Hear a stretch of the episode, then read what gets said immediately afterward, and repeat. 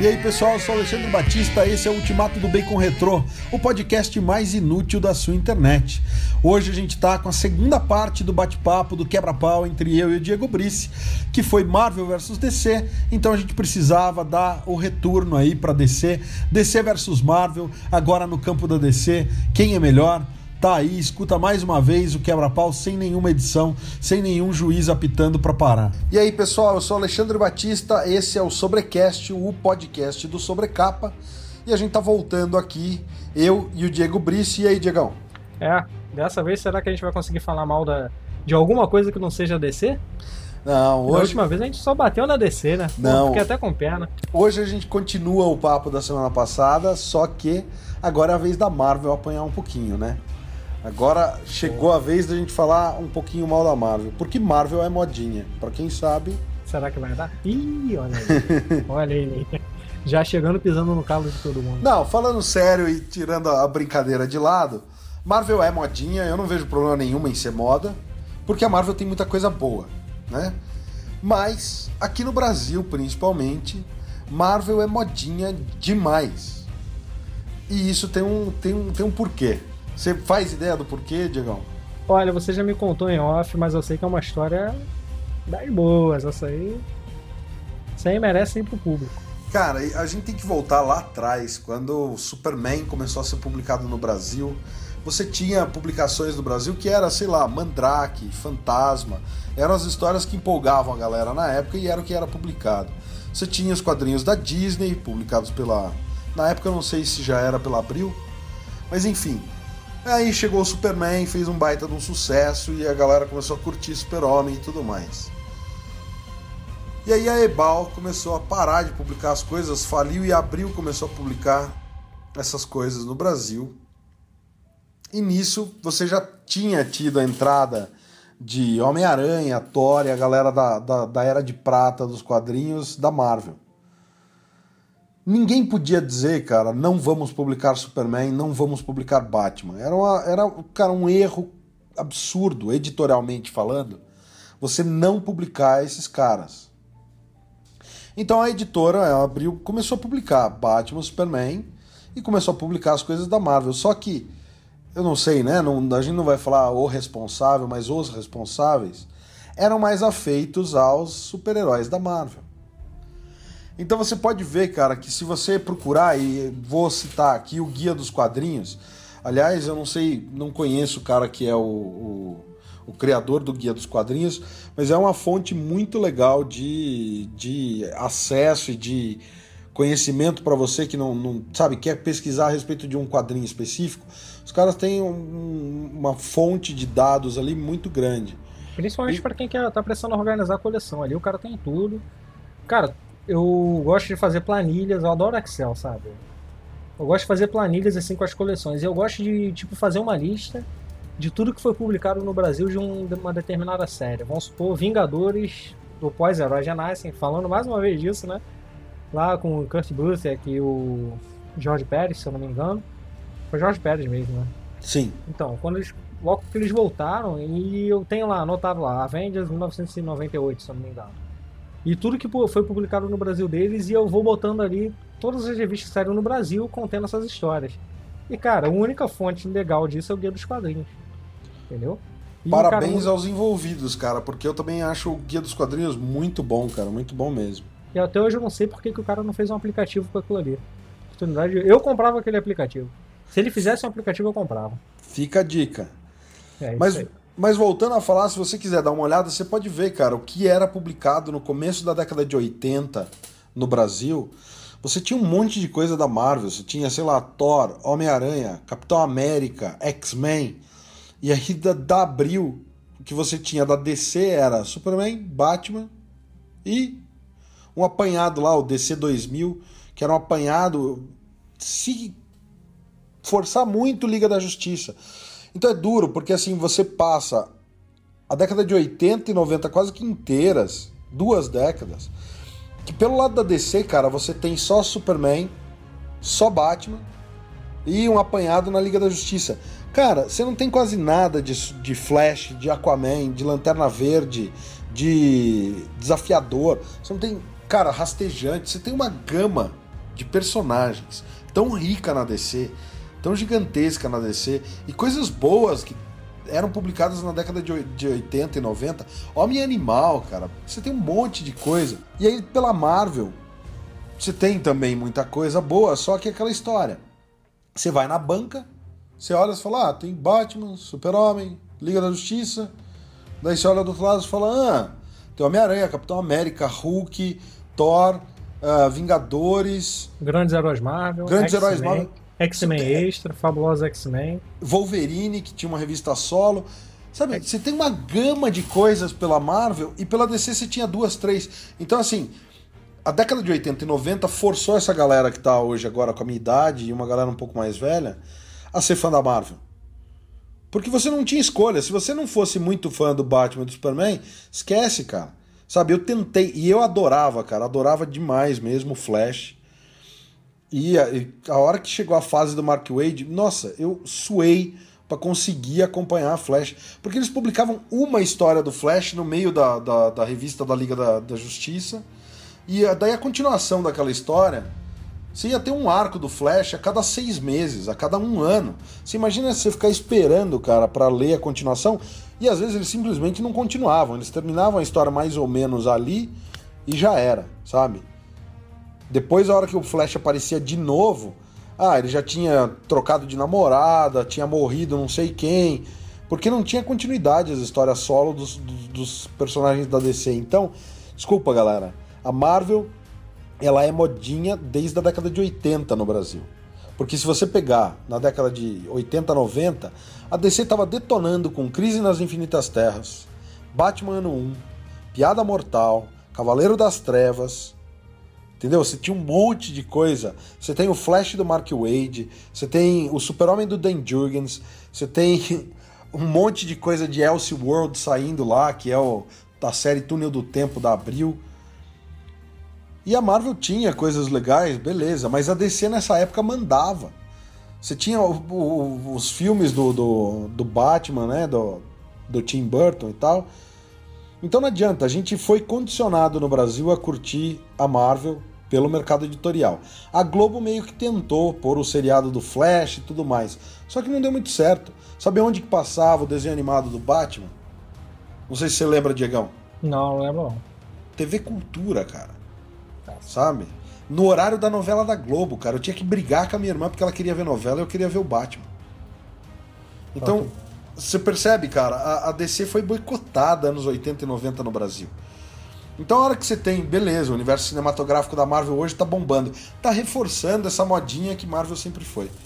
É, mas aí a gente tá falando de uma coisa mais nacional, mais dentro do no mercado brasileiro editorial, assim. Na verdade, Sim. cara, até hoje a coisa é meio confusa, né? A própria Panini, ela não sabe para quem dá preferência. Eles começaram a publicar os encadernados dos Novos 52 e do nada pararam para publicar tudo que tinha da nova Marvel, que era mais recente, assim. Ou seja, não tinha feito tanto tempo assim quanto o Novos 52 tinha feito. E, pô, cara, e, e pararam com os novos 52 e estão voltando agora. E eu olho ali pra estante, cara, eu vejo assim, a quantidade de nova Marvel que saiu e a quantidade de novos 52, porra, é bem diferente, cara. Entendeu? São muito mais coisas de Marvel. E até hoje isso é uma coisa que perdura, perdura assim. E a gente não sabe se isso é uma preferência do povo, se isso é uma. É um boicote editorial, que eu acho difícil que isso aconteça hoje em dia, porque hoje a gente tem internet. E é aquela coisa que nós conversamos. Pro cara que lê inglês, pro cara que sabe acompanhar o material original assim, pô, ele compra o encadernado importado. Essa fase do Mark Wade até hoje não saiu. Acho que nunca saiu encadernado aqui no Brasil. Entendeu? A gente tá aí na expectativa da Eagle Moss fazer igual eles fizeram em outros países e lançar aqui os encadernados, igual eles estão fazendo com Terra de Ninguém, do Batman. Mas assim, não tem. Então o cara que quer, ele faz o quê? Ele compra um ônibus pela Amazon lá do. em inglês, entendeu? Sim. Ou seja, o cara tem que, quando ele quer muito uma coisa, ele tem que correr atrás de outras formas, assim. Porque aqui a gente tem tudo, tem uma espécie de monopólio, né? Então fica tudo na mão da Panini, assim, o principal, né? Marvel, DC, essas coisas assim, fica na mão da Panini. Então, eles publicam, sabe-se lá o que que motiva eles, né? Pô, quer ver um exemplo, cara? A gente fica, vive pedindo aí materiais assim que estão esgotados, então materiais diferentes, coisas do New Gamer que ainda não saíram. E eles vão me publicam um Homem-Máquina em formato capa dura. Qual o sentido disso? do Tom DeFalco. Pois é. Quem pediu isso, cara? Sabe? o filho de alguém, o filho do dono, foi lá e falou: pô, pai, faz esse aqui encadernado. Entendeu? E pra sair mais barato ele foi e fez isso, tá, tá entendendo? Então tem as coisas assim que não dá para explicar. Então fica a sensação de que existe realmente uma, uma confusão assim no mercado editorial até hoje. E o que você falou é verdade, cara.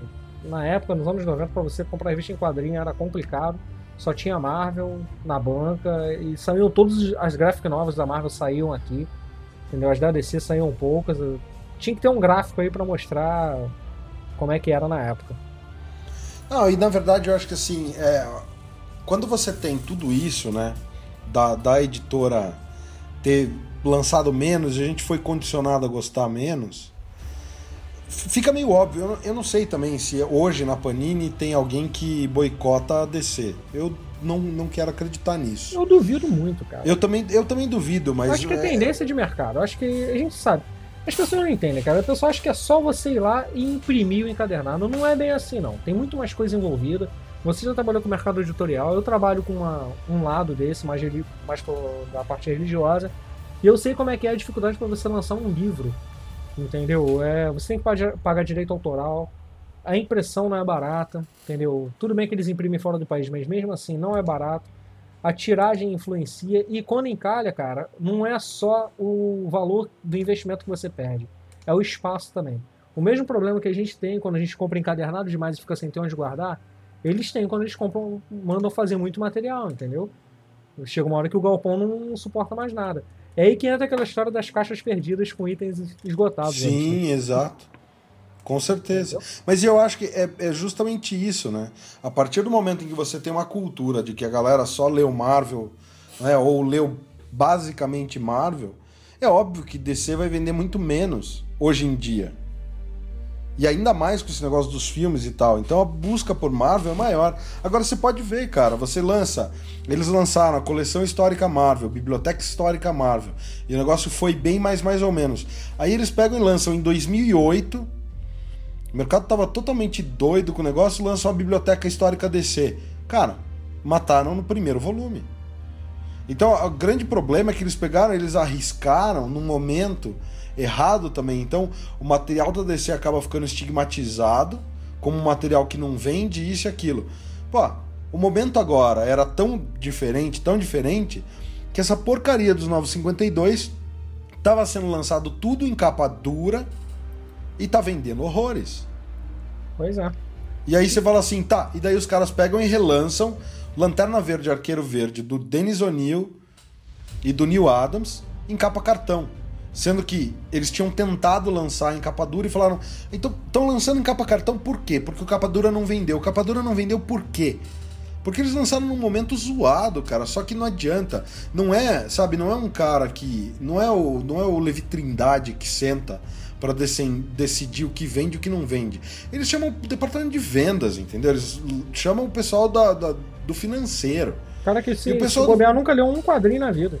Exato. Então o cara vai lá, estratégia de vendas. O cara tem MBA em vendas por Harvard, entendeu? Então ele vai falar: não, esse material não vendeu, então ele não vende, então a gente tem que repaginar o material. Vende em capa cartão, Aí o negócio vende, porque o momento do país é outro, mas ele fala: não, capa cartão vende. O pessoal que gosta de DC não gosta do capa dura, gosta do capa cartão. Ah, mas o cara que gosta da DC, ele gosta do capa dura para 952. Então, assim, o fã da DC, se o material for ruim, ele gosta em capa dura. Se for bom, ele gosta em papel jornal e em folha de revista, entendeu? Em, em capa, capa revista.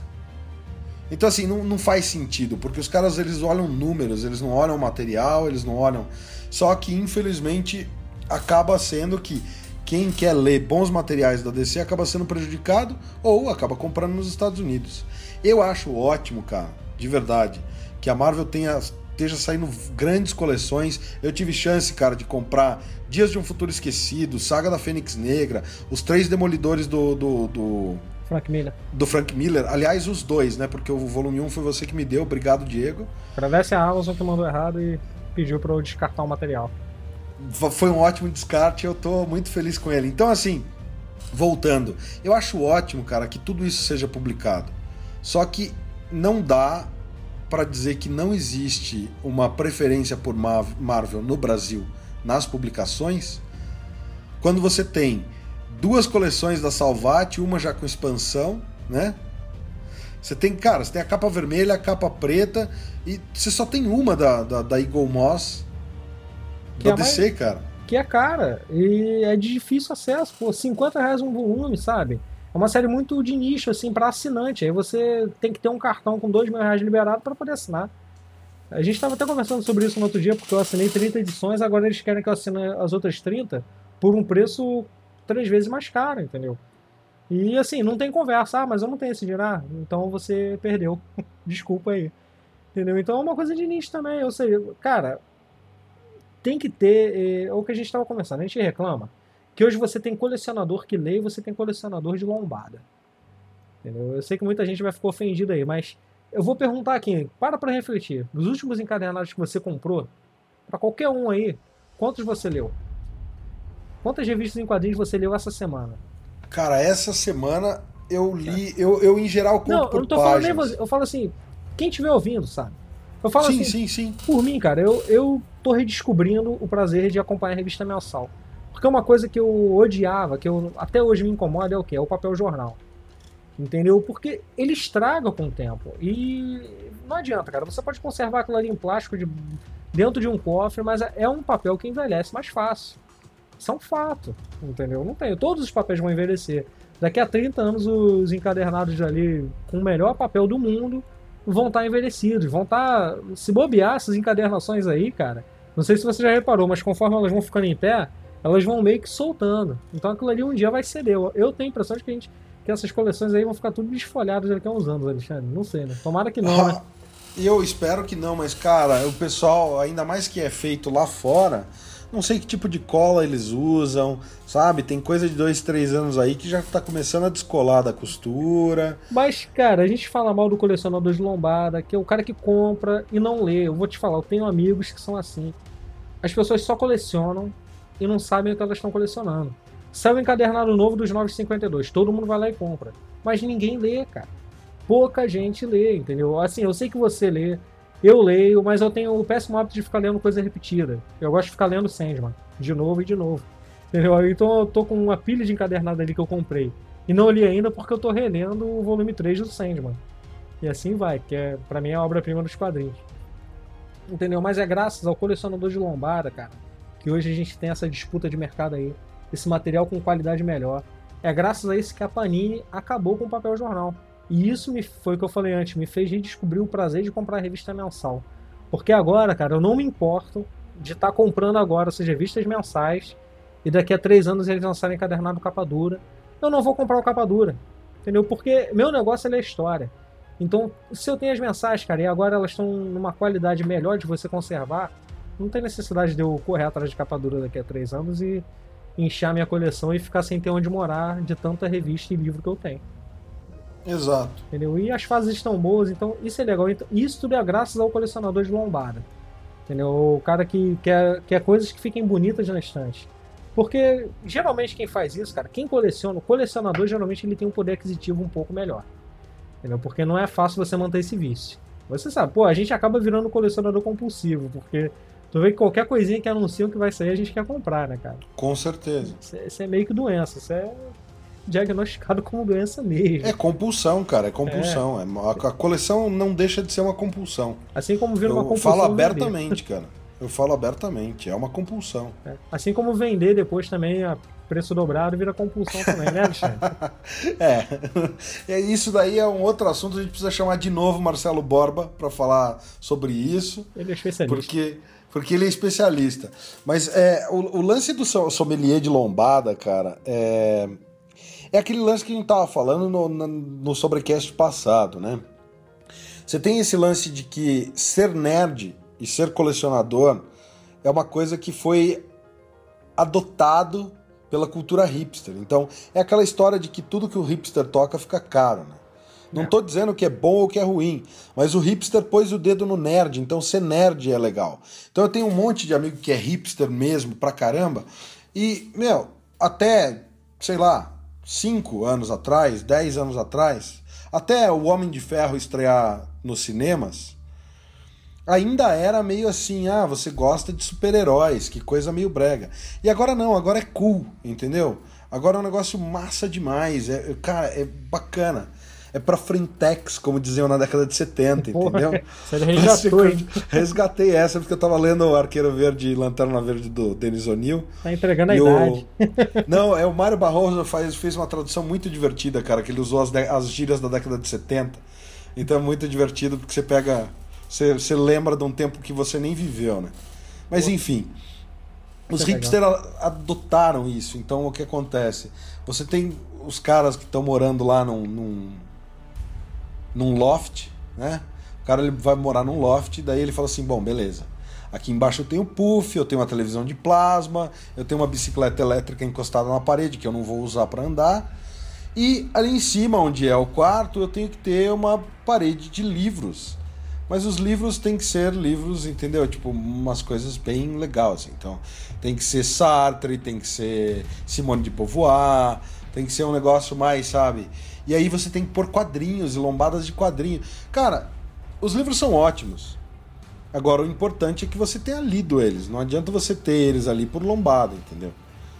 Tem uma amiga minha que, cara, ela me, me mostrou esse tipo de, de literatura, sabe? De Sartre, de ler Simone de Beauvoir, de ler um monte de coisa.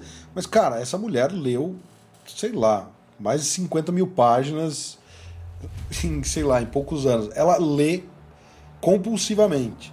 É, tem gente que tem esse vício, né? Agora, tem é um problema o cara ser sommelier de lombada e querer comprar como peça de decoração? Pra mim, não. Não É, então, é essa que é a questão. Então, pra mim assim, é a bom, tá- pra mim é bom, porque ele tá fomentando o mercado e graças a isso Exatamente. hoje a gente tem material de qualidade aí, cara. Pô, cara, tem coisa que a gente nunca pensou que fosse ver encadernado. Pô, a gente tá pegando Electra Assassina agora, tá entendendo? Pô, eles, várias coisas que eles estão lançando assim, cara, graças a esse pessoal, tu tá entendendo? Pô, se eu te falo, E- de- se eu te falo 10 anos atrás, eu falo pra você, pô, cara, é, no futuro as revistas de quadrinhos vão ser capa dura, vai acabar com o papel jornal, vai ter lombada casando. Tu ia rir da minha cara, tu ia falar, porra. falar no Brasil jamais, você tá louco. É, no Brasil a cultura do quadrinho é o quê? Aquela revista da Abril, formatinho pequeno, papel jornal que você leva pro banheiro, tá entendendo? É, Sim. É isso aí. Fala, cara, quando que ia ser. E, e- e é verdade, eu concordo. Porque o, o cara que, que compra por lombada, ele é exigente, cara. É. É. uma coisa que a gente, a gente não. O cara ele não quer revista amassada, ele Não. não quer que a lombada tenha um milímetro de desnível entre uma e outra.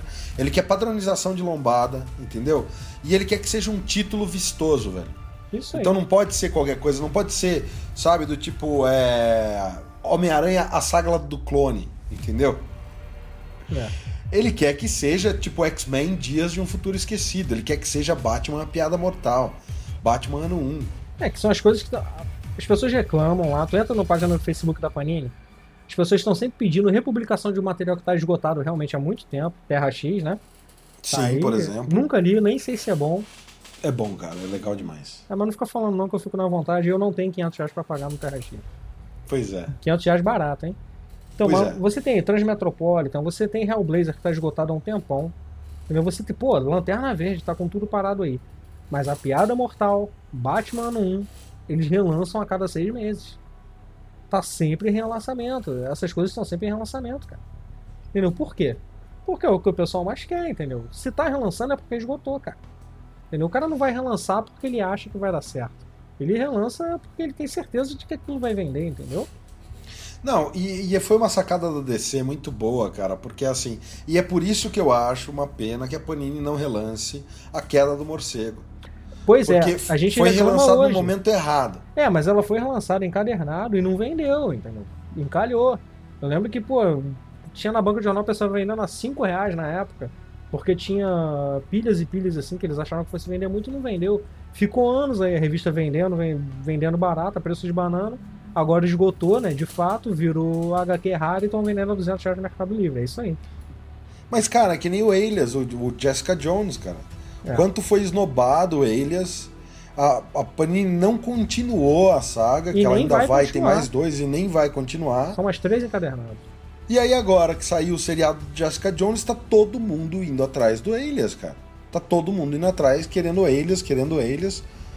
Então é, é- é complicado, é isso, sabe? É, por um lado, é, é justamente o que você falou, acaba sendo bom porque os caras querem coisa de qualidade, eles fazem com que a editora venda mais, e a editora vendendo mais, eles vão publicar mais. Então, o cara que quer ler, ele consegue ler numa, numa revista mensal, e o cara que quer colecionar, ele consegue ter acesso a materiais mais caros e tudo mais.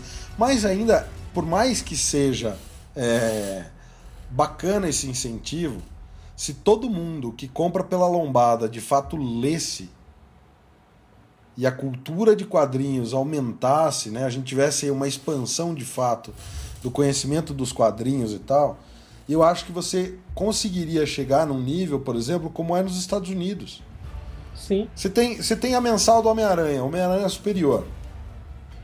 Passou seis meses, cara. Seis meses. Começou a lançar agora. Janeiro, fevereiro, março, abril, maio, junho.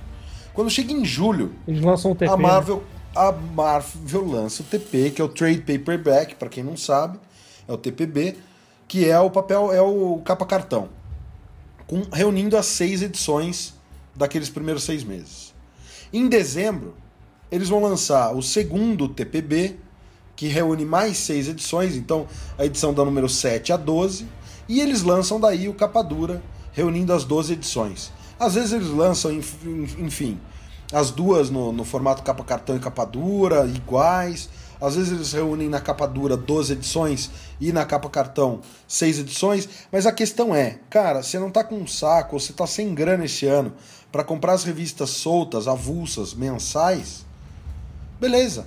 Chega em dezembro, cara, você pede de Natal o encadernado que tem as 12 edições que foram lançadas esse ano. Então, 2016 eu não li nada de Homem-Aranha, chega agora em janeiro eu vou lá e compro o encadernado de 12 edições do Homem-Aranha.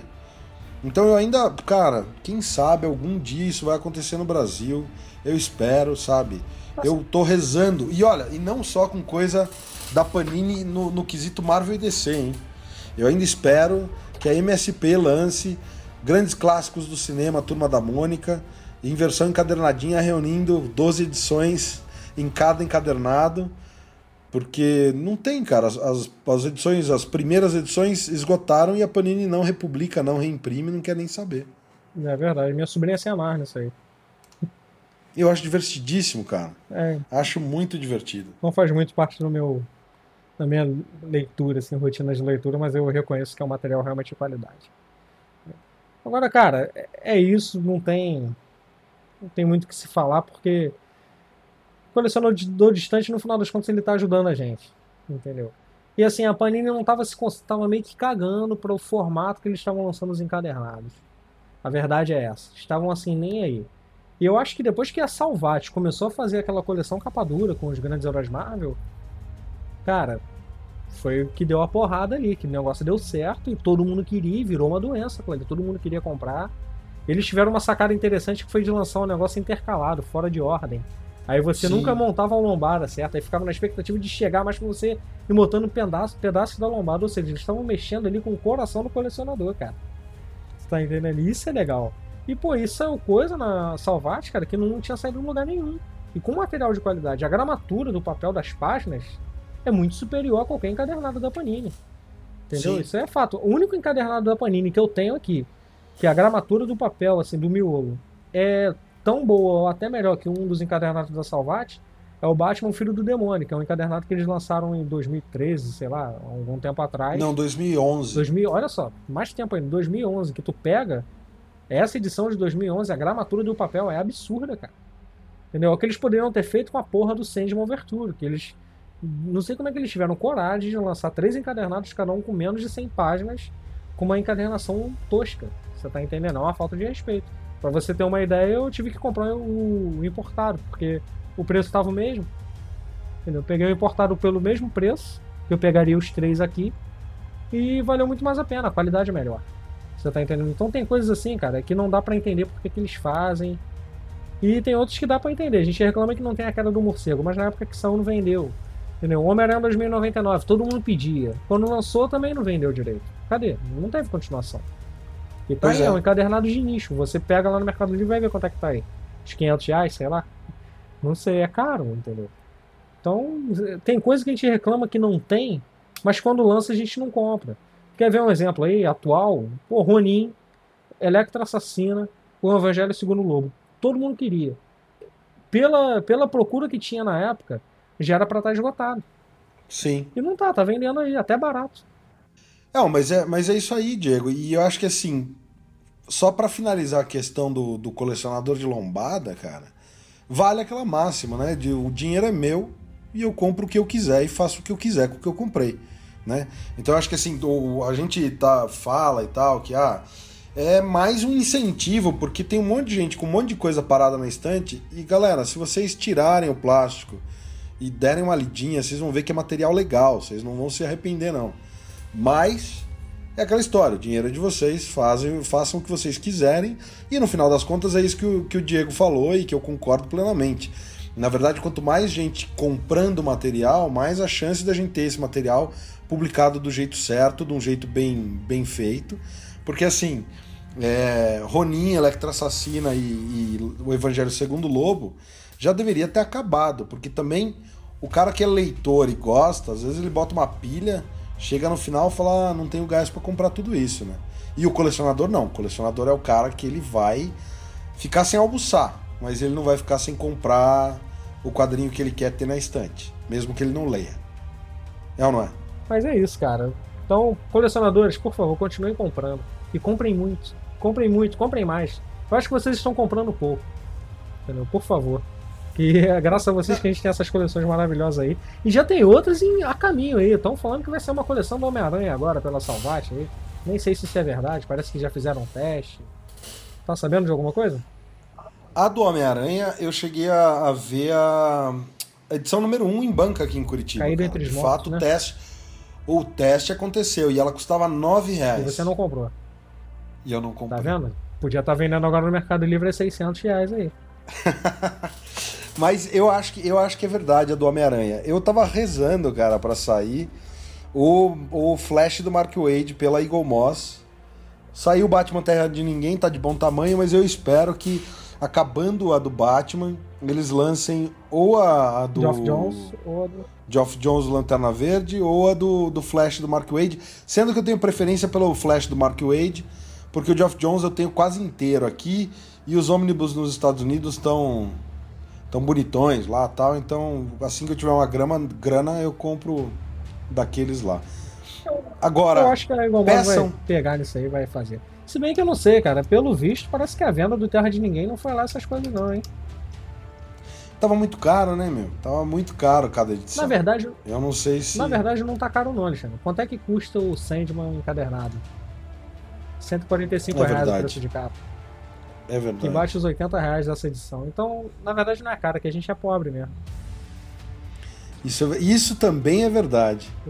A gente que é fudido. Que não é que é cara, é a gente que é cara. fudido. E ainda assim a gente compra, né, cara? É, é um paradoxo. É o paradoxo do pobre rico. Não tem jeito, cara, não tem jeito mesmo, é um péssimo paradoxo. Depois que inventaram o Mas- parcelamento, Ah, cara, não tem mais pobre, né? é. Só tem devedor. Só tem devedor, mas isso não, não quer dizer ser pobre. Isso aí. Mas brincadeiras à parte, eu acho que é, o mercado de coleções do Brasil é um negócio legal, cara. Eu acho que tem muita gente que tem coleções muito bacanas, mas volto a dizer, se você coleciona só pela lombada, continue comprando, isso é bom pra gente. Mas dá, dá uma chance, cara. Dá uma lidinha em uma, arruma um tempinho pra ler uma ou outra, porque assim, no final das contas, sai mais barato você mandar plotar a arte de lombada e fazer, um- fazer umas caixinhas, sabe?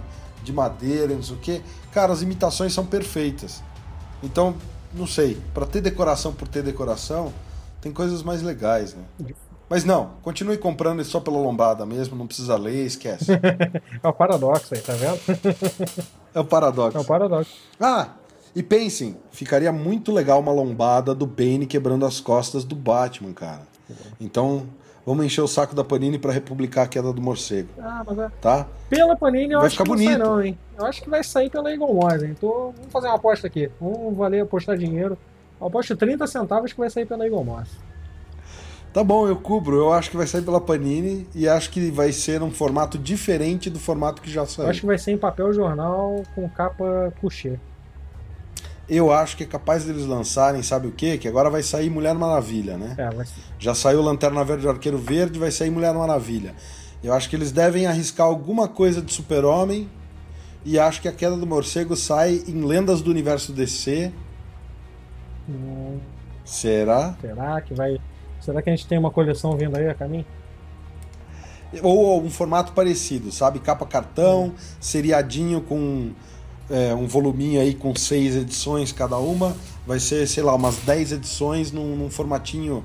Naquele formato lá do, dos grandes mestres, Neil Adams, Sim, sim. é, José Garcia Lopes, que tinha 5, 6 volumes. Meio esquema o que foi o Monstro do Pântano lá do Alan Moore, sabe? Pô, que foi um tratamento indevido que essa revista teve. Exato. Eu vi com papel exato. jornal fininho, não é de qualidade aquele papel jornal. Tá esgotado. E você pergunta pra eles aí se vai ter relançamento, eles nem respondem. Sabe? Muito triste, cara, o que fizeram com o Monstro do Pântano, porque ele merecia um tratamento melhor. Eu sei que lá fora parece que ele foi lançado no mesmo formato, com o mesmo papel, assim como o Patrulha do Destino. O Patrulha do Destino também eu, eu deixei de pegar por causa do papel. Entendeu? Tem, tem várias revistas assim que eu abandonei, assim, eu desisti de comprar por causa do tipo de papel. Que foi Patrulha do Destino, foi um Monstro do Pântano, eu peguei agora por arrependimento.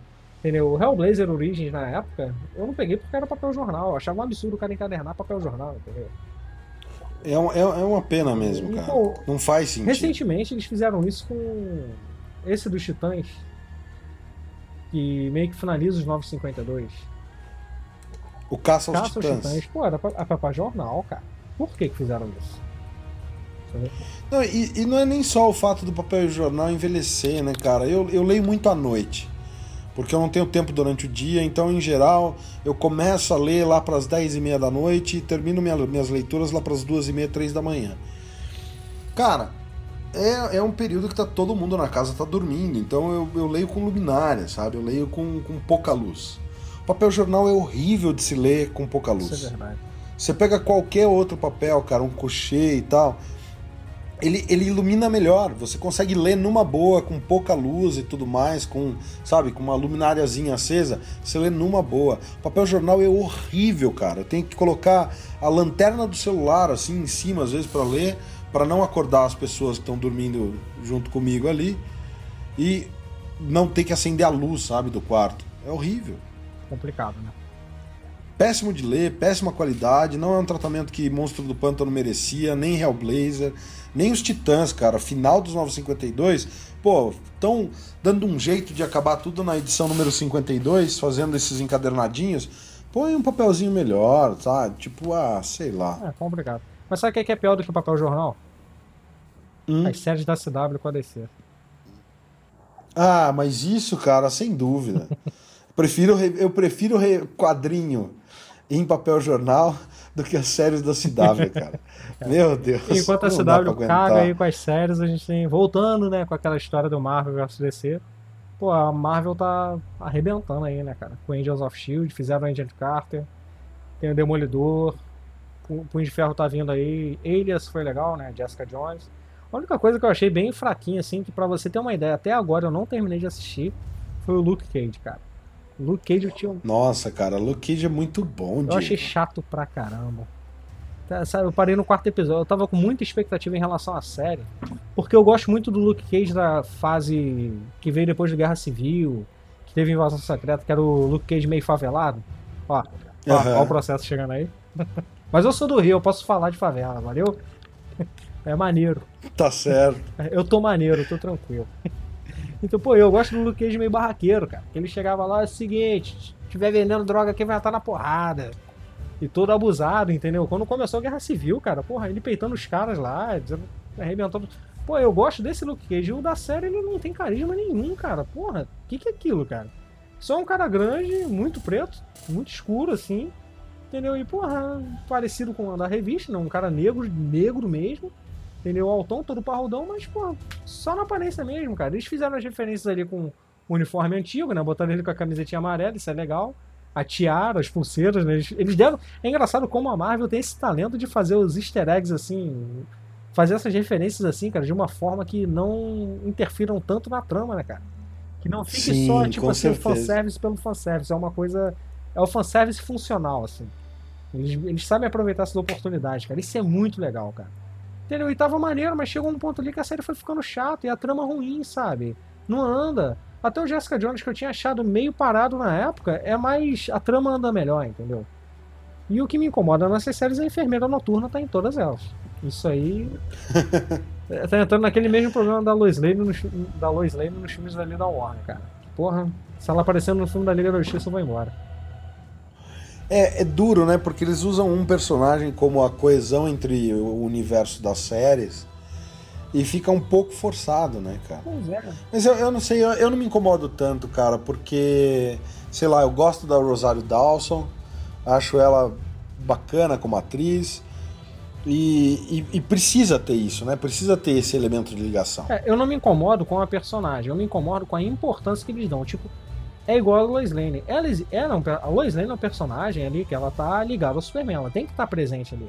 E isso não é só nos filmes, isso tá nos quadrinhos, entendeu? Toda mídia que trabalhou o Superman teve a Lois Lane como coadjuvante direta ali, importantíssima, quase protagonista. Em alguns momentos ela realmente foi protagonista. Então, você tá entendendo? Só que as pessoas não sabem trabalhar isso. Tipo, não tem necessidade da Lois Lane estar lá no momento que o Batman tá batendo no Superman. Você tá entendendo? Não tinha sentido aquilo. Sim. Não teve lógica. Ela tava lá na batalha final com o Zod. Ela tava lá em todos os momentos. Ela só não tava no espaço porque já não, aí já ia virar sacanagem, né? Mas, pô, é o que eles estão fazendo com a Rosário Dawson nessa, nessas séries, assim. Ela tem que estar tá, e ela não só pode simplesmente aparecer na série. Ela tem que estar tá envolvida de alguma forma, diretamente, com o personagem principal da trama. Isso é ruim. Entendeu? Se bem que no Jessica Jones isso foi bem sutil, não apareceu tanto, né? Ela Apareceu mais pro final ali que ela participou. Mas, pô, de qualquer forma, foi ali, participou direto. Ela não só apareceu, ela apareceu como um personagem importante na trama. Sem necessidade. Não precisava. Funcionou? Funcionou, mas eu sou chato, cara, me incomoda. Eu sou, tá eu sou chato, porra. Eu sou velho já. Eu tô de saco cheio dessas coisas. É muita, eu já não sou o público-alvo há muito tempo desse material, cara. Então tudo vai me incomodar. Cara, agora eu vou ter que discordar de você a respeito do Luke Cage, porque eu curti bastante, sabe? Eu achei interessante a forma como eles trataram o seriado como um seriado meio black, black exploitation, assim, anos 70, assim, tem um, um quê de Jack Brown, sabe? Ou das coisas do Shaft da, da década de 70. Não, Shaft, tem Shaft aquela... pra mim só pode haver um, que é do Samuel Jackson. É muito galhofa. Você não tá falando nem do, do original, ah, né? tá falando, falando da refilmagem. Samuel Jackson. Aquele Shaft ali é o definitivo para mim. Pô, nem precisa falar dos outros. Tá certo. É muito engraçado, cara. É, é zoado, né? Ah, mas, mas é, e eu acho que é legal, entendeu? Eu acho que é, é interessante essa visão. E não sei, eu curti bastante, eu achei que foi um dos melhores. Mas o melhor de todos para mim é o Jessica Jones, cara. Porque eu acho que eles tratam de, de uma forma diferente a coisa, sabe? E eu acho que tem. Aí o roteiro é muito bom, né, cara? O... É muito baseado no, no, no, Michael Bendis ali. Eles mudaram muita coisa, mas. Eu gosto da história. Cara, o que tá, tá puxando do, do Elias é, é bem escrito e é bem feito, então não sei. Gosto bastante. Eu gosto do Demolidor, cara. Eu, eu acho o Demolidor um puta personagem maneiro, cara é o tipo de personagem que quando você para pra pensar assim. A gente sempre tá falando dos, dos tops, né? A gente sabe tá falando de Batman, Superman, do Homem-Aranha, dos X-Men, dessas coisas assim que estão mais em evidência. E, mas quando você para pra pensar assim, pô, todas as fases, as, as melhores fases do Demolidor, você começa a lembrar de um monte, cara. E você vai vendo que boa parte da, da existência do personagem ele esteve em alta, entendeu? Em alta, assim, em termos de qualidade. Assim como o Thor, cara. O Thor tá, porra, o Thor do Dan Jurgens ali, depois do Herói Genassin, mais uma vez. Entendeu? Pô, Sim. aquela fase é muito boa, cara. Que ele tá. Que é aquela fase em busca dos deuses. Para quem não sabe, ali no final do Herói Genassin Retorno, ele some com destino, né? Ele, no meio da viagem lá, ele desaparece. E quando ele volta, ele volta falando de Asgard toda destruída, cara. Seria um. Tipo como se fosse um Ragnarok, só que ele não sabe o que, que aconteceu. E, pô, todo aquele trabalho. Tudo que veio ali depois, até o Ragnarok mesmo, foi legal pra caramba. Teve pouca, pouco período assim que foi ruim, entendeu? Então, pô, então, e o Demolidor é isso, cara. Ele tem muita qualidade. E ele foi muito bem explorado na série, cara. Eu, eu achei que se alongou em alguns momentos, assim. Tiveram momentos assim que ficou muito chato. Porque a Netflix ela não tem pressa de trabalhar as coisas, né? É uma série ali, todos os episódios saem de uma vez, de uma vez então não tem aquela necessidade de ter o, o famoso cliffhanger no final do episódio para você ficar ansioso pelo próximo. Porque já tá ali. Então você assiste tudo de uma vez, entendeu? Tem Sim. essa bobeirada toda. E, cara, o que eles fizeram com o Justiceiro na série foi sensacional, cara. Foi sensacional. Eu acho, cara, que é um, um dos melhores tratamentos que, que pode ser dado a uma série de, de super-herói. Sabe? Tipo, as séries da Netflix. Não tô nem falando do Agents of Shield, que eu gosto bastante, mas eu acho que ainda não chega no mesmo tom das séries da Netflix. É que Sabe? Agents of Shield é aquela série. É uma série que ela atende aos dois mundos. Ela começou.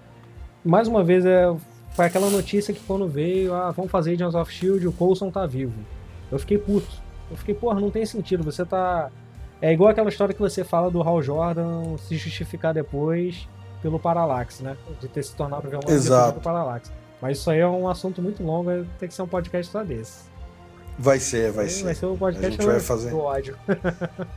Saibam por que eu vou fazer um podcast falando mal do Geoff Jones. Isso aí vai ter porrada. Tem que chamar alguém que goste muito aí pra discutir com você. Mas enfim. Pois é. Pô, e quando anunciaram, cara, eu fiquei putaço, assim, porque estavam, tipo, que tirando o sacrifício do personagem ali, que uniu os Vingadores, que tava representando o fã ali no filme dos Vingadores, no primeiro. Pô, cara, mas eles Sim. fizeram um trabalho legal. A primeira temporada foi bem devagar, eles começaram num ritmo meio. Aquele monstro da semana, né? Os personagens não tinham importância, eles não sabiam o que fazer. Tava tudo meio perdido, assim. Era. sei lá, era uma série policial com tecnologia. E do nada, cara, depois que eles fizeram a ligação com o Soldado Invernal, pô, a série cresceu, cara. Virou uma série com. Deixou de ser procedural e virou assim. Um episódio liga no outro. E eles não têm pena de cortar o plot da série no meio da temporada. Pô, nas duas últimas temporadas, no meio da temporada, eles mudaram o plot todinho, mudaram tudo. Aconteceu de novo agora. Verdade. E sem medo de ser. Assim, eles não estão com medo de nada. Eles estão sendo audaciosos, assim, num limite. E quando eu digo que eles estão atendendo bem os dois mundos, é que eles estão fazendo a questão do cliffhanger, aquela questão de você ficar empolgado para assistir o próximo. Ou seja, tá funcionando bem numa emissora de TV aberta. Acho que, acho que sim, né? Pelo menos. E ao mesmo tempo atende aquele pessoal que é mais exigente, assim, que é o padrão Netflix que foi criado agora, né? Que são as séries com uma boa qualidade e com histórias bem feitas e fechadinhas. Entendeu? Pô, e o que Agents of Shield fez com os personagens, cara? Eles transformaram a Sky num personagem, um personagem que eu odiava num personagem principal, assim. Entendeu? Verdade. E assim, verdade. e o que eu mais gosto, cara, que essa série não tem coadjuvante. O personagem coadjuvante não, não tem personagem principal. O protagonista dessa série é o roteiro, cara. E isso é muito legal. É o que tá faltando aí um pouquinho nos filmes, hein?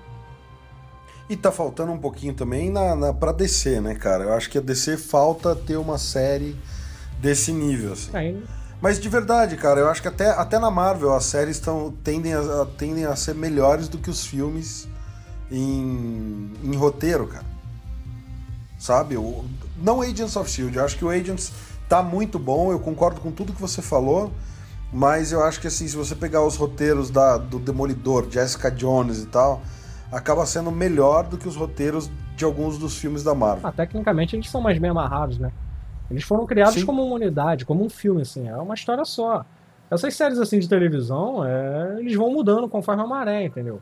A primeira temporada Exato. de Agents of, do- a primeira temporada do Agents of Shield, eles foram mudando assim o tom da série ao longo do- da primeira temporada, entendeu? Já chegou no meio ali, eles foram mudando o tom e quando foi pra segunda eles viram, ah, o que dá certo é isso, a fórmula é essa.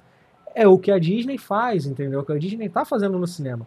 Eles encontraram uma fórmula que dá certo pra mim, pra você, pra minha mãe, pra minha sobrinha, pro cachorro, pro papagaio, pô, e é isso que eles vão fazer, não adianta. Você vai querer ficar vendo filmes aí profundos, super filosóficos, mega, ultra sombrios da Marvel, mas você não vai ver, cara. A fórmula é essa e eles não vão mudar. Porque essa fórmula funciona com tudo que a Disney faz. Tudo. Desde, Exato. desde o parque de diversões até o cinema, entendeu? E, pô, por que, que o. Em time que tá ganhando a gente não mexe? E, cara, sinceramente, pra mim tá funcionando, por mim pode manter. Eu só quero que no futuro eles façam mais ou menos o que a Marvel tá tentando fazer na, na revista, nos quadrinhos. Que é o quê?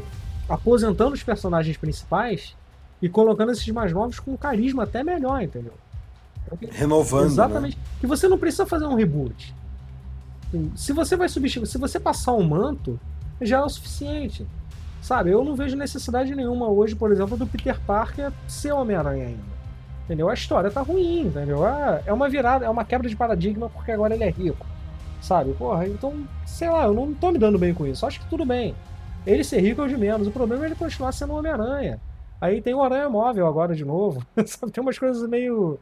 Sei lá, ele tá montando uma. Tipo, uma equipe ali de Homem-Aranha, cara. E isso não é legal. Eu não tô gostando, entendeu? Eu acho que essa parte de você renovar com personagens novos, passando o manto, entendeu? Transformando. Ou, tão, ou então botando até outros personagens totalmente diferentes, com outro uniforme, outra, outro personagem mesmo, do zero, substituindo os que já estão estabelecidos, cara, seria legal. Tu imagina tu ver daqui a, sei lá, três anos uma saga que traga de volta todos os, os Vingadores antigos, entendeu? Os Vingadores originais. Pô, não seria legal pra caramba? Cara, é animal. E é, e é que nem você pegar, por exemplo, eu sei que são, são filmes ruins até, né? Muita gente não gosta e tal. Mas os filmes do Zorro com o Antônio Bandeiras, cara, é mais ou menos isso, né? O Dom Diego de la Vega lá, que é o Anthony Hopkins, ele tá passando manto para um novo Zorro. Isso é lindo, cara. Então, eu acho animal isso, porque eu assistia Zorro quando eu era moleque, o seriado lá que passava, acho que era na Bandeirantes ou na, no SBT, na Manchete. Manchete. Cara, eu adorava o Dom Diego de la Vega e era muito legal. E daí você vê ele velho. Só ok, ele realmente estaria velho e é o Anthony Hopkins passando a máscara do Zorro pro. É duro que o roteiro é meio forçado em alguns pontos. O filme não é meio zoado. Mas, cara, a ideia é ótima, cara. É sensacional. Sim, é. Pô, eu acho que eles têm que seguir essa fórmula aí. Já tentaram fazer isso com Batman, mas ninguém aceita. Sempre que você tira o Bruce Wayne e põe outro para assumir, desde o Paul Valley, Jim Paul Valley, do Dick Grayson, qualquer um, até o Gordon já se vestiu de Batman recentemente, pô, as pessoas não gostam. Entendeu? E isso na Marvel tá funcionando. Só que tá funcionando uma maneira que, assim, eles botaram o pé na água que trocaram o Capitão América pelo Sam Wilson. Entendeu? Ficou legal, eles já tinham feito isso lá atrás com o Blue Baker, né? Fazendo o Buck se tornar o Capitão América. Que foi para mim uma fase sensacional. Merece um programa também. Entendeu? Porque é muito legal, cara. Até desde a, desde a morte do Capitão América até o retorno, o renascimento dele, é sensacional, cara. É um arco muito bem fechado. Entendeu? E tentaram fazer isso com o Thor agora e funcionou muito bem. A Thor agora é uma mulher, né? E, por Sim, uma tela, e a Jane, é, né? Pô, é a Jane Foster. A Jane Foster, cara. E isso tá bem legal porque tem uma coisa assim de cada vez que ela usa os poderes do Thor, ela fica mais fraca, né? Ela, fica mais, ela tá morrendo, né? Isso é muito. Cara, eles conseguiram criar uma história maneira para ela, pra uma personagem que era meia bomba, assim. A verdade é essa. E agora eles estão fazendo. Tem a Miss Marvel aí, a Kamala Khan, que tá. Porra, é, é foda, cara. Esse trio Miss Marvel, Miles Morales e o Nova é sensacional, cara. Sinceramente, podia acabar todo o universo Marvel e deixar só eles três que tava bom. Sério? muito Sério, bom. Tá muito bom. Você me falou isso em off, eu achei muito bom, cara. Porque eu acho, eu, eu concordo com você. Eu acho que tem que ser dado esse espaço da renovação.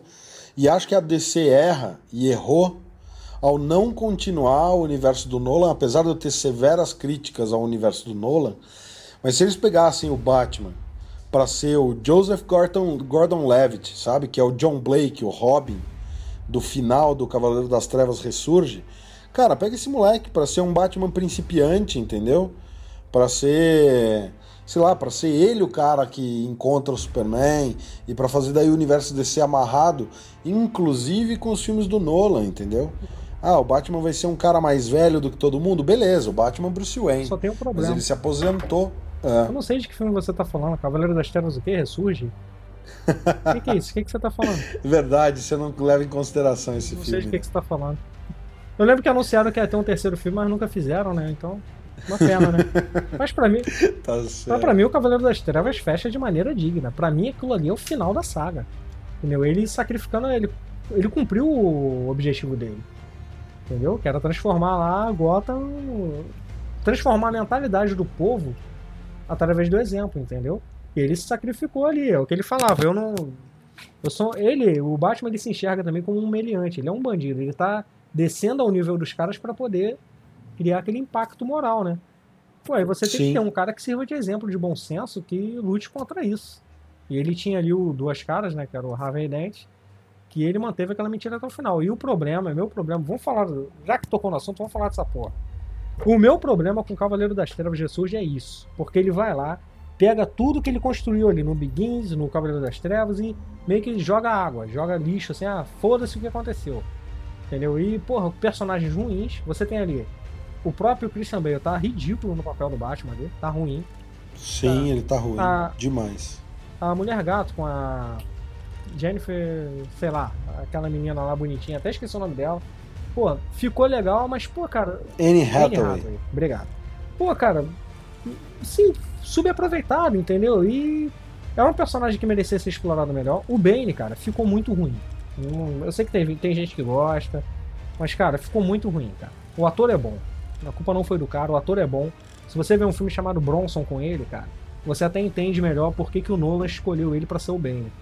Porque é surtado igual, entendeu? Mas não funcionou, cara. O roteiro é muito ruim, é fraco, sabe? É tanta falha. Ele é um ótimo ator, cara. É. E, ele, e ele pega justamente o clima do filme. O filme é tão. É. Como diz você, é tão galhofado em, em certos pontos que ele fez um bem zoadão. Então a gente vai falar de gata. É, chega a ser engraçado, né? E ele fala com sotaque inglês assim, mas. Pô, tem a parte lá do estádio que ele começa a falar do garotinho cantando. ah, só te beautiful voice, não sei o que. Porra, é muito ruim, é cara. horrível. Não dá cara. pra entender. E detalhe, cara, o Nolan é maluco, né? A gente sabe disso. Que ele é. Ele, pro cara que tem o nível de perfeição cinematográfica dele, assim, técnico, ele fez muita merda nesse filme. Porque, porra, cara, ele brigou com o negócio do áudio. Ah, não dá para captar a voz do cara. Ninguém tava entendendo. Foi mais ou menos igual aconteceu com o Darth Vader lá. E o ator principal. o cara que fez o Darth Vader na roupa, né? Sim. Não o cara que deu a voz. Entendeu? O David Prince, é, né? David Price. Tu vendo aquele documentário Empire, Empire of Dreams, os caras falando, pô, ninguém entendia nada que ele falava. Entendeu? Isso atrapalhava pra caramba, né? E depois eles colocaram a voz do cara lá, do Earl Jones, né? E ficou o que ficou. E, pô, no Bane, cara, eles fizeram isso, só que de uma forma mal feita, cara. E, pô, quando ele fala, a voz fica totalmente diferente de todo mundo, assim, tá descasada, tá um negócio tipo assim muito digital, sabe? É fora da realidade, irreal. Entendeu? Isso é muito zoado, cara. Cara, esse filme. É tanta coisa pra falar mal desse filme, cara. Não tem graça. O cara explode a bomba atômica no mar, a não sei quantos quilômetros da costa, tá tudo certo, né? Não deu nada, não. Não, é uma bomba atômica, mas não deu nada. Tá tudo bem. Tá longe o suficiente. Ah, e ele conseguiu sair dali. Não tem um tsunami, não tem, não tem uma onda de reverberação. Não, nada. não quebrou nem janela, cara. Não quebrar ele. Mas tá bom. Vamos parar de falar disso. Deixa, deixa quieto, é. Que, é, é vamos, é vamos deixar é pra lá. ódio, cara, por esse filme, porque eu saí do cinema acreditando que o filme tinha sido legal. Mas eu saí assim, meio na dúvida, e minha esposa perguntava pra mim, ah, tu gostou? Eu falei, ah, legal, mas eu, sei lá, eu achava que o outro tava de bom tamanho, tinha fechado bem o suficiente. Aí eu fiquei com esse filme na cabeça, falei, pô, cara, que tem cenas legais. O filme tem. O filme até a parte que ele encontra o bem na primeira vez, que ele sai na porrada ali, que por arrogância ele acaba perdendo, porque ele era mole, né? Era só ele tacar um dardo tranquilizante que tava tudo resolvido. Mas Batman gosta de sair na porrada, né? Então, ok. Que é diferente, isso também para mim é uma quebra em relação à queda do morcego. Que a queda do morcego foi uma coisa que foi criada ali ao longo do tempo. O Batman vinha reclamando de cansaço, ele já estava doente, teve aquele conto veneno lá, que ele, a garotinha morreu porque ele não conseguiu levantar uma pedra, ou seja, ele já estava dando sinais de envelhecimento ali. Sim. Entendeu? Então, quando o Bane pegou ele, pegou ele no momento que ele tava na merda. Ele já tava derrotado. Entendeu? Isso no, no filme ele já começa derrotado, tudo bem, aposentado, velho, não sei o quê, mas vai lá de qualquer jeito, sem planejamento nenhum, mas tudo bem, a gente perdoa. Porque até aquele momento ali o filme tá indo, tava indo bem. Aí depois o filme entra numa galhofa, cara, vira uma história ruim, entendeu? Sem sentido. Tentaram pegar elementos de quadrinhos assim, até alguma coisa de Terra de Ninguém também tem ali, a questão deles isolarem Gotham do resto do país, né? Isso foi meio que tirado dali do Terra de Ninguém, que eles explorem as pontes, aquela coisa toda. Né? Sim, sim, é uma mistura entre Terra de Ninguém e a queda do morcego misturado com várias coisas. Só que dessa vez não deu certo, porque foi mal trabalhado, entendeu? Por isso que eu falo, é a porra da maldição da trilogia, cara. Esquece esse negócio de trilogia. Faz dois filmes, faz um só se precisar. Agora não se prende a três. Na verdade, assim, conte, eu acho que assim, conte as histórias que merecem ser contadas. Isso aí. O problema é você querer fazer um filme para cumprir tabela com estúdio, para fechar trilogia, ou, sabe, aquela história. O Hobbit, se tivesse ficado em dois filmes, talvez tivesse sido melhor. Porque eles cortaram coisa do livro, inventaram coisa que não, não ficou tão bem em cena, enfim. É. E, e, e, cara, na boa, tinha potencial para ser o melhor filme da história, sei lá. Ah, eu amo O Senhor dos Anéis, amo Tolkien. Quem me conhece pessoalmente sabe que eu sou viciado em Tolkien. Que bom, né, cara? Tirando aquele livro que é legal pra caramba, o livro mais emocionante, mais legal de ler, que ninguém dorme Você não vai falar mal do Sil- Silmarillion, cara. Você não vai falar mal do Silmarillion. Depois, A gente, a gente depois faz um, um só pra bater boca a respeito do é, Silmarillion. depois dessa ameaça eu não vou fazer mesmo, não. Deixa eu ficar quieto. Ainda bem que eu tô longe de você, né? Senão. Não fale mal do Silmarillion, cara. Pra mim, não, pelo amor de Deus. E você não me fale mal Bom. de Batman vs Superman. Mas a- Não, eu só, eu sei- eu só falo mal do Batman vs Superman quando você não tá perto. eu sei que a gente tem que finalizar, mas antes de tudo, vamos. Diz um cara aí que você acha que tinha que estar à frente do universo Marvel, DC, do universo DC na Warner aí pra poder fazer funcionar. Mais uma vez, vamos Cara. voltar com esse assunto aí. Com certeza. Vamos voltar com esse assunto. Michael Bay, Michael Bay perfeito, né? né? Tinha que ser o Michael Bay, Você- cara. Se, se o Michael Bay tivesse na direção criativa do universo da Warner, da DC, a gente tava E feito. tem tudo a ver. O Michael Bay já trabalhou com o Ben Affleck. É, pois Tá é. tudo- Eles brigaram lá no set do Armagedon, mas foi uma briga de amigo. Então tá tudo certo. O Michael Bay conhece um monte de mulher gostosa pra botar ali. Mulher Maravilha ia ser, cara, uma atriz, uma modelo da Victoria's Secret, cara. Pensa nisso. Não, e você vê, cara, em, ter- em termos de ameaça, você viu o que ele fez no Pearl Harbor? É. Aquela bomba caindo em cima dos navios em Pearl Harbor? Poxa, eu acho que nem. o cara sabe o que é uma ameaça cósmica, entendeu? Não, e é o que eu digo. Imagina Michael Bay dirigindo um filme do Superman assim, com explosões assim. Ia ser sensacional. Caraca, porra, cara, vou... Eu, eu fico imaginando, eu fico imaginando a cena da, né, a explosão de Krypton nas mãos do Michael Bay. Ia voar pedaço de kryptonita, até cara. em Campo Grande, que é onde eu moro, o bairro aqui no é, Rio de Janeiro. até em Campo Grande, cara. Muito bem. Pô, é isso aí. Não, e tem outra coisa também. A, a vantagem É. de você chamar o Michael Bay pra fazer o universo da DC é que ele já tem metade dos filmes filmados, entendeu? Já tá pronto. É só, já tá só inserir pronto. os atores ali, alguns detalhes, porque já tá pronto, cara. Que é a mesma sensação que eu tenho quando eu vejo um filme do Resident Evil, cara. Parece que já tava tudo pronto. Sabe? Aqueles roteiros. Cara, eu tenho que falar disso. O último filme do Resident Evil, a gente chegou a falar dele no- na previsão aí. E o filme cumpre o que promete. É um filme merda. é ruim é muito demais. ruim. Eu falo pra minha esposa que eles, aquilo ali é um filme que a Mila Jovovich e o marido dela devem ficar escrevendo em casa, tipo assim, no banheiro. Deve ter um caderninho no banheiro. aí eles, pô, tá na época de fazer. Ah, vai lá, começa a escrever lá. E cada um vai lá, enquanto tá cagando, vai lá, escreve um pedaço da história.